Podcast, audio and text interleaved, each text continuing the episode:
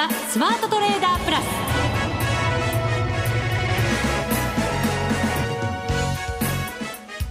全国のリスナーの皆さんこんにちは。内田まさです。ここからの時間はザ・スマートトレーダープラスをお送りしていきます。この方にご登場いただきましょう。国際テクニカルアナリスト福永博之さんです。こんにちは。よろしくお願いします。よろしくお願いいたします。お願いします。年内最後のスマトレです。はいね本当になんか一年早いですね。という間でしたよね。ねもう年末それも今日はクリスマス。はい。クリスマスの放送なんて。何ですか？ロマンティックですか？ロマンティックじゃないんですか？どうですかね？今ねこれ聞いてらっしゃる方ひょっとしたらカップルで聞いてないかな？すぐに答えられなかった私 昨日ねなんかあの、はい、コンビニの外で可愛らしい女の子が2人、はい、サンタさんの格好してケーキ売ってたので、はい、かわいそうになってしまう。あの山のようなケーキをどうするのかなと思ったら心配になって思わず買ってしまいましたよ、そうなんですか。一番小さいのでお願いしますって。内田さんそれなんか、ま、ケーキ売りの少女ってなんか街売りの少女みたいな感じになってませんか？ね皆さんはいかが幸せなクリスマスをこれは内田さんにきっといいことありそうですね。そうですかね、はい、来年に向けてもっといいトレーダーになれますか私は。ももちろん。あの今年の年末からすぐいいことがありそうじゃないですかそうですかね、えー、今晩あたりから。そうですか。そう願いながら番組も進めていきたいと思います、はい、皆さんにもねいいことが回りますようにね、はい、はい、今年最後ですから今年1年振り返っていただいてまた来年の展望などもいただけたらなと思います。はい、それでは番組進めていきましょう。この番組を盛り上げていただくのはリスナーの皆様です。プラスになるトレーダーになるために必要なテクニック心構えなどを今日も身につけましょう。最後まで番組にお付き合いくださいこの番組はマネックス証券の提供でお送りします。スマートトレーダー計画、よーいドンさて、このコーナーでは足元の為替市場、そして株式市場の動向を福永さんに分析していただきましょう。もう来週の火曜日までで株式相場もね、はい、年内は終わりですからね、国内は。そうですね。うん、えー、まず、為替で言いますと、もう今日は、はい、あの、取引が一応もう終了してる感じでしょうかね。そうですね。はい。ヨーロッパも、はい、それからアメリカもお休みでございますので、はい。まあそういう意味では東京マーケットが終わった後、うん、もうあの海外市場はお休みということで、うん、値動きはもうなくなっているという状況ですよね。そうですね。はい。えっ、ー、と、120円の前半、まあちょっと超えたぐらいなところで終わってますかね。はい、そうですね。はい。で、まああの昨晩あたりまでは120円の、まあ50銭前後でしょうかね。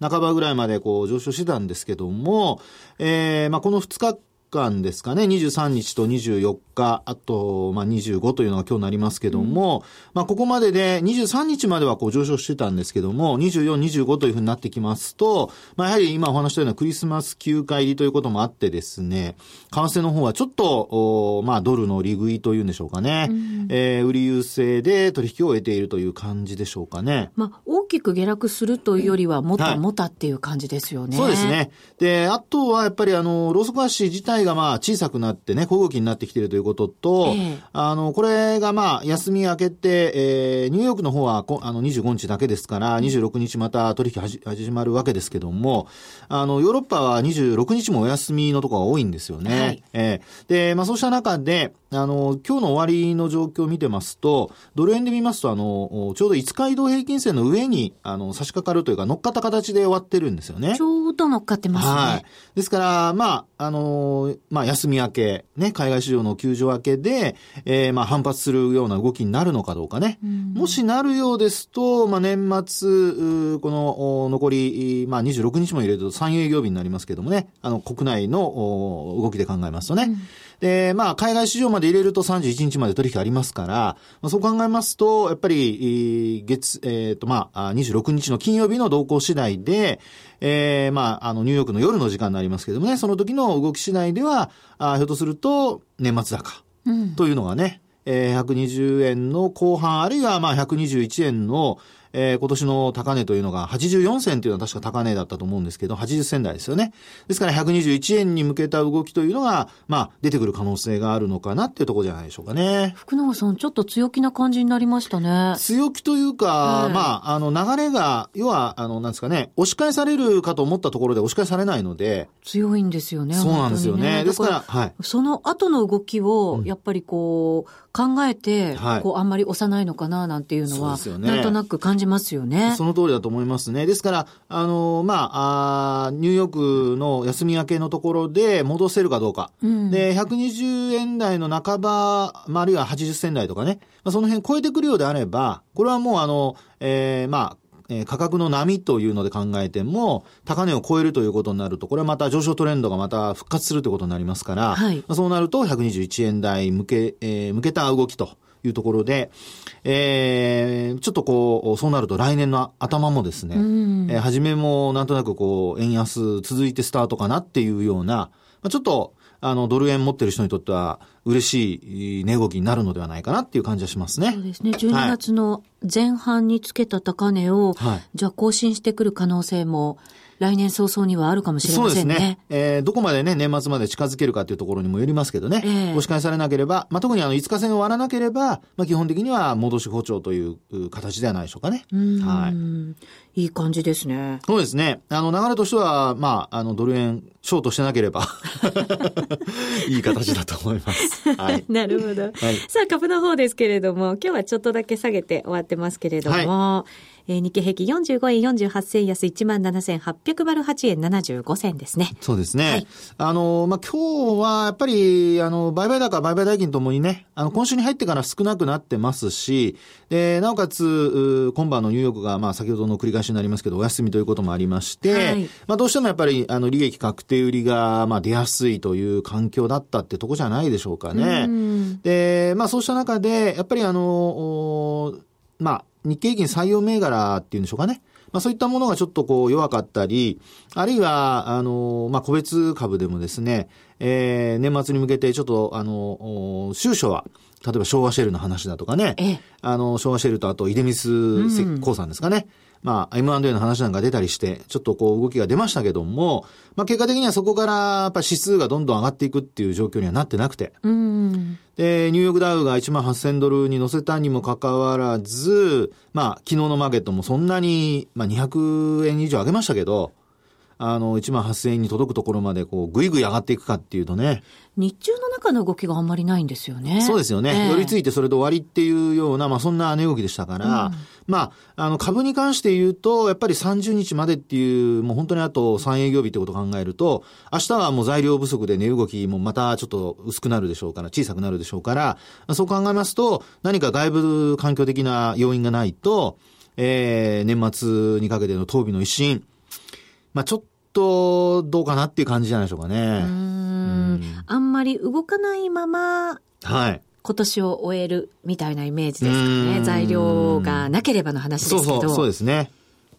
まあそんな、あの、ちょっとこう落ち着いた、あの、昨年のようにこうフィーバー、昨年確か9連投して終わったんですよ、確か。はい、強かったですからね。ね、そういうのを考えますと、今年はまあ落ち着いて、本当にあの、餅つき相場の格言通り、うん、行ったり来たりで終わるような、そんな状況かなというところでしょうかね。まあでも、落ち着いてくれてた方がいいような気がしちゃいますけど、ね、そうですよね。えー、そうなると、まあ、あの、年初この上昇っていうのも、うん、まあ期待できることになるでしょうし、要するに加熱感がない中でね、スタートってことになりますからね。はい、それからあと、あの、まあ、あ今回のケースで言うと、えー、そうですね、年末の、まあ、後でまたニュースね、お伝えしますけども、やっぱり年末にいろんなことが起こっている、というか、まあ、起こってですね、まあ、それをなんとかこなしながら来たっていうところありますよね。うんあの、いろんな悪いニュース、いいニュース、いっぱいひっくるめて12月になんか、ドンって集まってきた感じがありますんで。国内外、本当ともになんかそんな感じでしたよね。そうですよね。えー、ですから、まあその辺がですね、やっぱりあの年末の小動きに、まあ、なってきているというか、大きく、要はエネルギーを一旦脱出し、出して、出してしまったと。うん、そこから、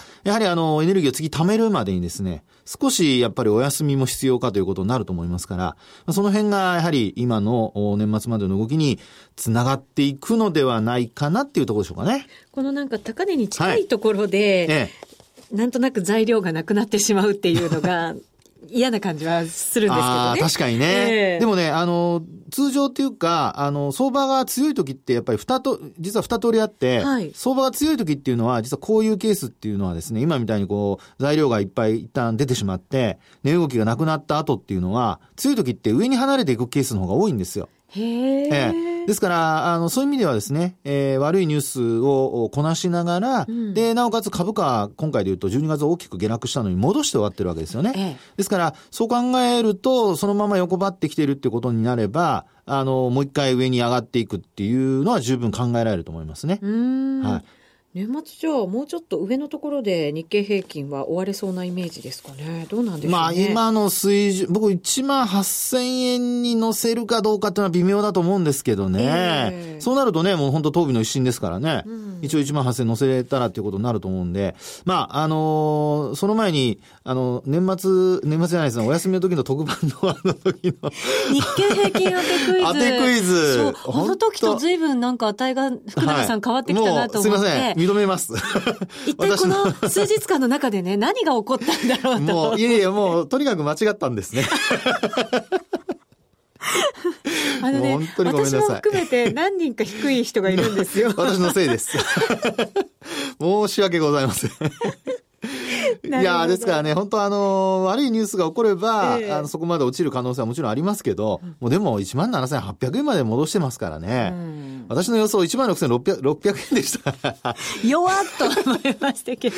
弱すぎですよね。ね1200円落とさないといけないですからね、ちょっと無理だと思いますね。うん、逆にもしかしたら上離れる可能性もあるという、そうですね。まあ年内かどうかは別として、えー、まあ年明けにでもですね、離れる可能性は十分あるかなっていうところでしょうね。年明けすぐに考えられる何かこう材料みたいなものっていうのはあるんですか？あの、年明けで考えられることは、ええ、やっぱりあの、日本の企業、あ、ごめんなさい、あの、国内市場がお休みの時の海外市場の上昇なんですよね。はい、で、特にアメリカの場合は、もう、あの、年末高から、あの、1月結構高いっていうことが多いので、え、まあ、そういう意味では、やっぱり来年、えー、年明け、あの、特にあの、ニューヨークの方はもう3日からですかね、確か。うん、えー、スタートすると思いますから、はい、そうなると、おハッピーニューイヤーっていうところが終わると、あの、まあ、あの1万8000円ドルに乗せて今、あの、推移してますからね。まあ、さらなる上昇っていうこともちょっと考えられそうですよね。うん。ええ、なんだか楽しみな年明けを迎えられそうですね。まあでもそれが続くかどうかなんですよね。そこか重要なのは。え、そこで何か懸念があります？あの、私的には、ええ、あの、年初は、あの、最初強くて、うん、その後ちょっと弱いかなとは思ってるんですよ。なんで？あの、それはですね、あの、まあ、月足の日経平均株価をご覧いただくといいんですけど、はい、これあの、以前にもちょっとお話しましたがね、5年移動平均とのですね、あの、帰り、株価終値の帰りを見てみると、今もうあの、53%ぐらいまで来てるんですよ。うん、はい。で、これあの2007年以降、その50%以上で推移して、えー、数ヶ月続いたことってないんですね。うん、ですから、あの、1月もしこのままの状況で1万7000円台の後半で終わったとして、で、12月ですね。で、1月1万8000円乗せたとすると、これあの、50%の後半まであの、拡、帰りが拡大することになるんですね。うんはい、で、あの、直近で言うと、昨年の5月の23日4日の時の、えー、最大帰りが60%近かったんですよ。ええ、で、今年の5月のです、あ、ごめんなさい、その時の5月ですね。その時は60%近くで、で、急落してますよね。うん、で、えー、今回も、その、1月もし1万8000円乗せたとすると、あの、50%から60%後半に近づいていくってことになりますから、そうなるとね、急落する可能性もなきにしもあらずなんですよね。ですので、あの、株価に関しては、やはり、あの、まあ、その、来月出てくる5年移動平均線がどこまで上昇するかにもよるんですけど、はい、あまり上昇が、こう、緩やかであれば、帰りが広がる形になるので、その場合にはやっぱりちょっと警戒しておいた方がいいのかなと。うんそういうなんかこう、テクニカル的なポイントのところで、悪い材料なんかも結構後からついてくることって多いですもんね。それがやっぱり一番ね、あの、高値掴みをしてしまって、追い打ちをかけられるということになりますので、うん、要注意ですね。で、ただもしそれを超えて上昇するっていうことになると、はい、これ実はね、その前、2000何年、あの、7年以前、バブルの頃って、60どこじゃないんですよ。どれぐらいまであったんですか？あのね、えー、僕が調べた限りだと、まあ、あの、全部のデータ見たわけじゃないんですけど、えー、60%以上がずっと続いてんです。ええー、それがバブルなんだなそうなんですよ。これね、えっと、95年以降かな？89年までの、あ、ごめんなさい、あの、85年以降、89年の、まあ、高値つけるまでの間、ずっと60%以上の帰りが続いてるんですよ。へえ、ね。ですから、もしそういう風になってきたとなると、まあ、バブルの再来じゃないですけども、あの、例えば、えー、企業の情報修正ですね、業績の。そういうのがつづ、あの、発表されて、今、日経平均株価の一株当たり利益が100、1100円超えてるんですよね。はい。これ日経さんがどういう試算してるのかわかんないですけど、一応過重平均という形で、で、これがもしですよ、1月の、あのー、まあ、あ決算発表ね、情報修正されたとなると、これ一株当たり利益が100、例えば20円あ、ごめんなさい、えっ、ー、と、200円近づいたとなると、1200円にね。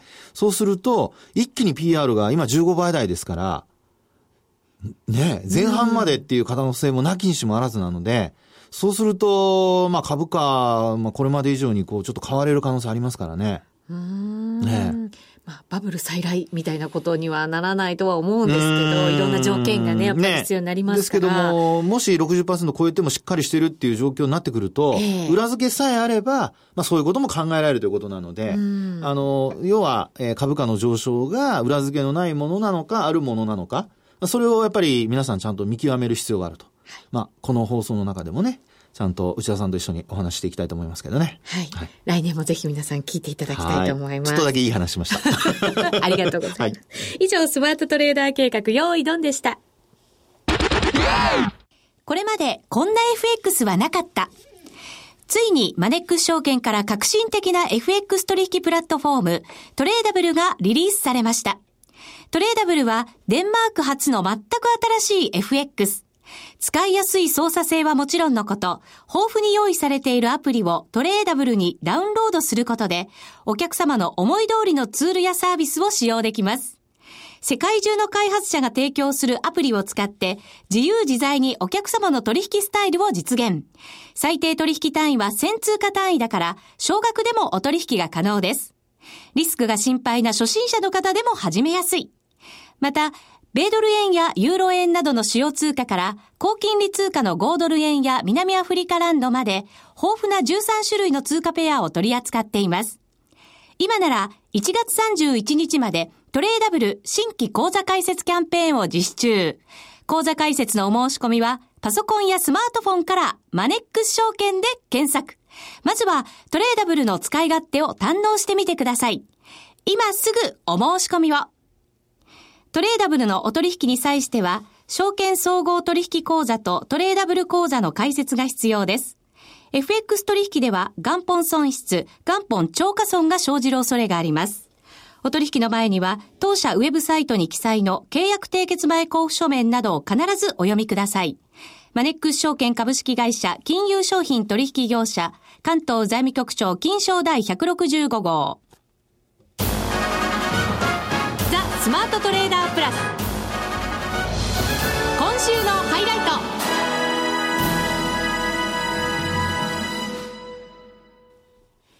さて、2014年も残すところ本当にわずかになってまいりました。はい。リスナーの皆さんにとってはどんな一年だったのでしょうか。ここで、はい。福永さん的、はい。相場5大ニュース。はい。為替編株式編お送りしたいと思います。はい、来ましたね。まあ個人的なニュースはいっぱいありますけどもね。たくさんあるんですけどね。ねまあ相場的ニュースで、はい、はい。そうですね。まあ本当あの、10個ずつとかってやればあのいいのかもしれないですけど。でも今年っていろんなことありましたもんね。本当ね。えええー、というところで、はい。まずは、はい。為替から。為替から。いきたいと思います。はい。えー、まずその、まあ、5つ、まあ、5番目ですね。うん、えー、ベスト5のうちの5番目の1つ目。はい。えー、えっと、これはですね、ドル円。うん、この動きなんですけど、これ6月なんですが、なんと101円30銭台っていうところまで100円からこう上昇したんですよね。ところが、6月の値幅がなんとですね、1980年代のバブル経済崩壊後、2番目の低さということで、1円54銭しか動きませんでした。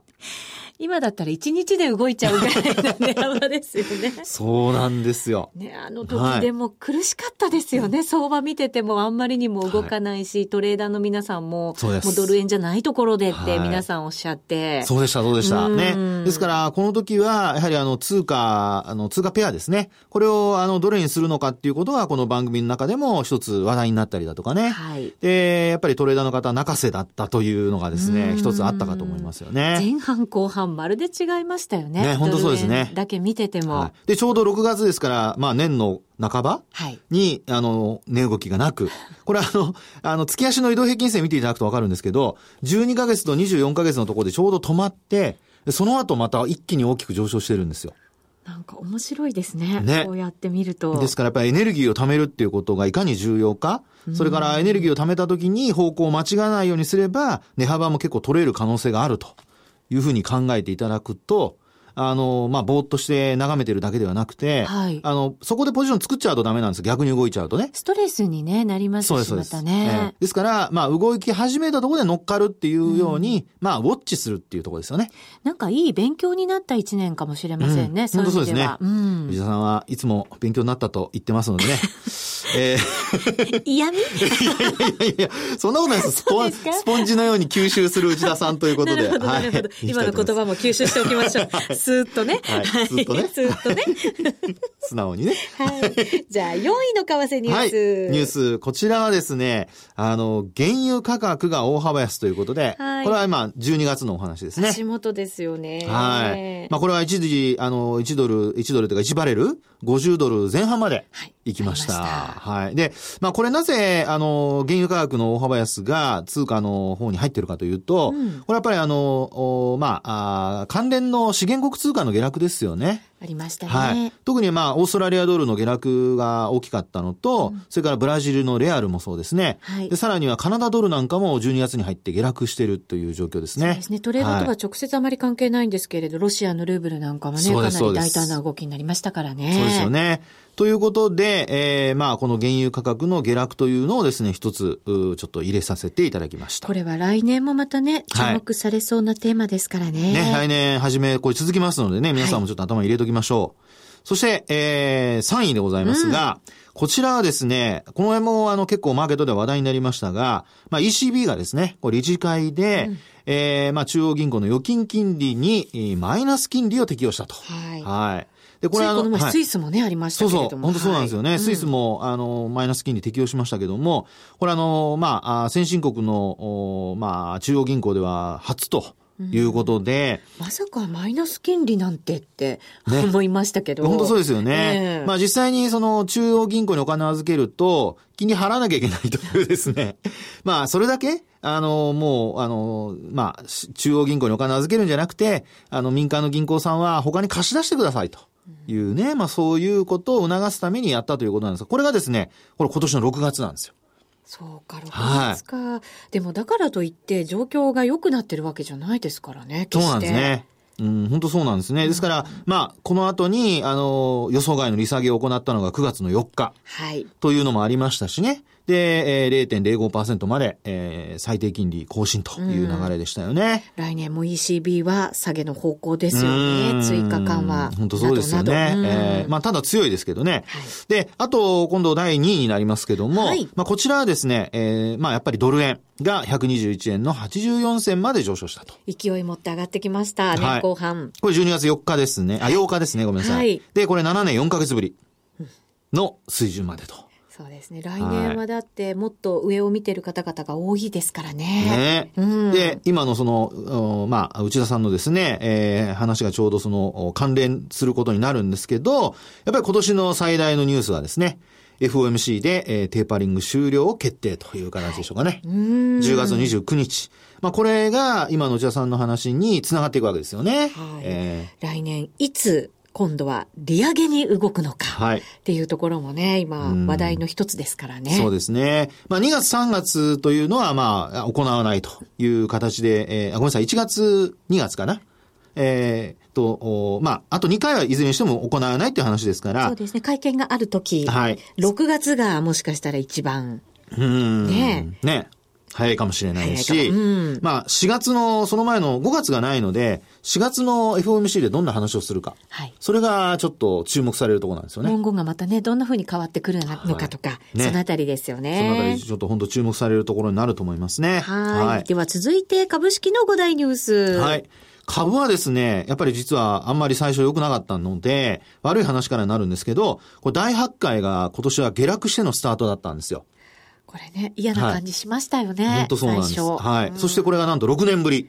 6年ぶりか。はい。大発会の下落は6年ぶりのスタートだったと。うん、そして、えー、今度4位になりますけども、こちらはやはり直近の話で、日経平均株価が一時1万8000円台回復と。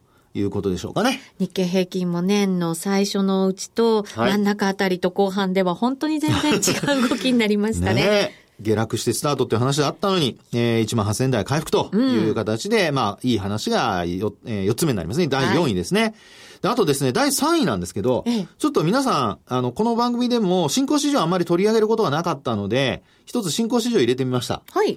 実はマザーズ指数がですね、これあの、えー、っと、ごめんなさい、ちょっと月は、あの、あれなんですが、えー、3年ぶりにですね、9日連続の続伸。うん、マザーズって、なんかこう動き出したら結構続けて動きそうだから、はい。ありそうですけど、なかったんですね。なかったんです。年前半ですね、これね。うん、前半から、あの、まあ、半ばにかけてなんですけども、えー、3年ぶりに、えー、9日続伸というのがありまして、はい。ただその後、マザーズ市場って今、ね、ちょっと IPO も今月多いということもありますけども、ちょっと冴えない動きになっていると。で、これやっぱりあの、新興市場で見るとですね、あと、あの、新興市場と、それから、あ東証一部と、まあ、一緒にこう、連動させてみると、やっぱり新興市場が先に高値をつけた後、えー、下落始めると、東京マーケットも、一部の方も少し弱くなるっていう傾向があるんですよね。ですから、マザーズ指数がこうやって上げていったっていうところが、やっぱり東京マーケット、まあ、特に東証一部なんかも、後々、こう、大きく上昇する、はい、エネルギーを貯めるっていうところにつながっていたかと思いますので。先行指標みたいな感じになったんですね。そうですね。先行指標っていうところで見ていただくといいと思いますね。はい。はい。さあ、そして、二つ目。はい。二つ目じゃないですね。第2位。第2位ですけども、こちらはですね、やっぱり消費税の引き上げですよね。5%から8%へ。春の今年の引き上げですね。はい。4月1日ですね。うん、で、あの、これによって、えー、まあ、ああの、百貨店の売上高だとかですね、全国百貨店の売上高を先週出たものかな？見てみると、4月の1日から、これ8ヶ月連続で、4月からずっと。これ影響がね。ずっと下げ続けてますね。はい。はい。まあ、あるとは思ってましたけど、ここまであったのかっていうのが、ね、やっぱりね、年後半の一番嫌なニュースだった気がします。はい、ですね。で、まあ、消費税の引き上げ先送りを行ったおかげで、決めたおかげで、まあ、なんとか持ち直してるっていうことでしょうかね。うん。はい。そして、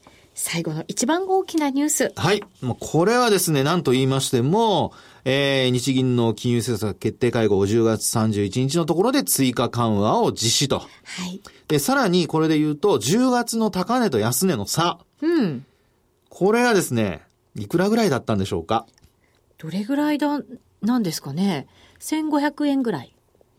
ブブー。いいとこ行ってません？いいとこ行ってます。いいとこ行ってます。はい。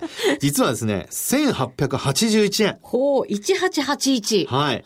なんかね、すごい、あの、2000円近くまで、はい、10月、なんと10月17日安値でしたから、で、高値で月末終わってますので、1ヶ月で2000円も高安の差があったと。すごい状況になったってことですね。そうですね。はい。また来年もいろんなことが起こる一年になるのではないかと思いますが、やっぱりアメリカの動きが一番注目されるんですかね？まあそうですね。うん、まあそこと、あとやっぱり来年は日本独自のやっぱり話題を作っていかないといけないと思いますね。うん、それがあると、あの、海外の影響っていうのも薄れてきますし、はい、えー、日本国内のですね、えー、値動き、まあ自立した値動きというのが期待できるのではないかというふうに思いますね。皆さん今年も1年ありがとうございました。来年もスマトレをどうぞよろしくお願いいたします。ここまでのお相手は福永博之と内田まさでお送りしました。それでは皆さん良いお年を。この番組はマネックス証券の提供でお送りしました。